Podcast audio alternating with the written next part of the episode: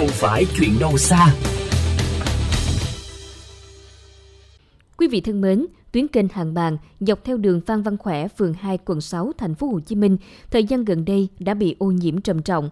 Do con kênh này là nơi tiếp nhận lượng lớn nước thải từ hệ thống cống xả chưa qua xử lý, nên những thứ phế phẩm như túi ni lông, hộp xốp, ly nhựa trôi về đây tích tụ lâu ngày, dẫn đến đoạn kênh này bị tắc.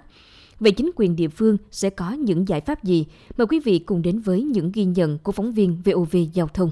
Ghi nhận của phóng viên khoảng 500 mét dọc tuyến đường Phan Phan Khỏe, cặp bên dòng kênh Hàng bàn quận 6, không khó để bắt gặp hình ảnh dòng nước đen kịt, đặc sánh như nước cống, xuất hiện nhiều phán dầu rêu xanh. Do con kênh này là nơi tiếp nhận lượng lớn nước thải từ hệ thống cống xả chưa qua xử lý, nên những thứ phế phẩm như túi ni lông, hộp xốp, ly nhựa trôi về đây tích tụ lâu ngày, dẫn đến đoạn kênh này bị tắc. Khi trời nắng, mùi hôi thối nồng nặc bay đi khắp nơi. Người dân sinh sống dọc theo tuyến kênh phải gồng mình chịu đựng trong suốt thời gian dài.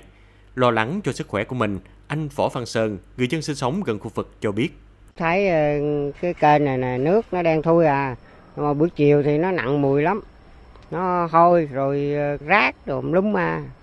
Thành thử nó nhiều khi nó cũng phải ảnh hưởng nhưng mà nó về lâu dài mình đâu có biết là bảo đảm được sức khỏe hay là không.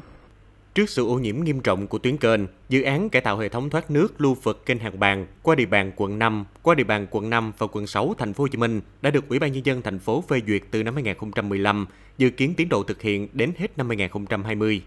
Dự án được chia làm 3 giai đoạn.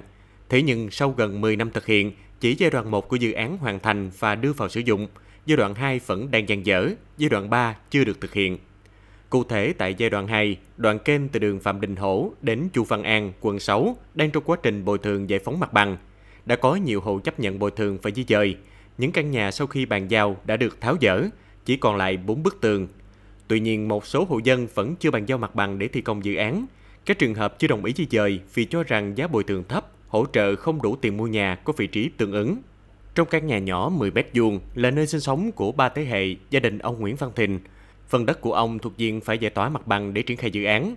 Thế nhưng chính vì đơn giá không thỏa đáng mà ông cũng như nhiều hộ dân khác dọc tuyến kênh vẫn cố bám trụ với mong muốn có mức giá hợp lý hơn.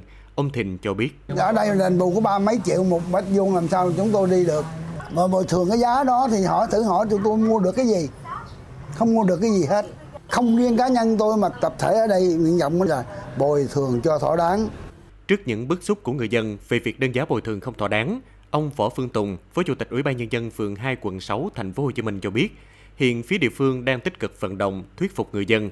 Bên cạnh đó sẽ cam kết hỗ trợ an sinh xã hội cho những ai chấp nhận bồi thường, giải phóng mặt bằng. Thì đến nay tất cả các hộ dân ờ, cơ bản cũng đã đồng thuận. Tuy nhiên có một số hộ dân cũng còn đang thắc mắc về những cái giá cũng như là về điều kiện kinh tế của họ. Do đó nay đại phường cũng tiếp tục vận động thuyết phục người dân để đồng thuận cái chủ trương này để bàn giao bằng để thực hiện dự án đúng tiến độ. Qua đó các hộ mà đã bàn giao thì cũng tiếp tục chăm lo hỗ trợ các gói an sinh xã hội cho họ. Có thể thấy việc cải tạo tuyến kênh này sẽ mang lại rất nhiều lợi ích về kinh tế xã hội trên địa bàn. Tuy nhiên, với những vướng mắc tồn tại đã khiến tuyến kênh Hàng bàn vẫn mãi ô nhiễm trong suốt hàng chục năm qua. Hy vọng tới đây, thành phố sẽ sớm có những giải pháp để tháo gỡ, giúp hồi sinh tuyến kênh huyết mạch khu vực chợ lớn, trả lại môi trường sống trong lành cho người dân.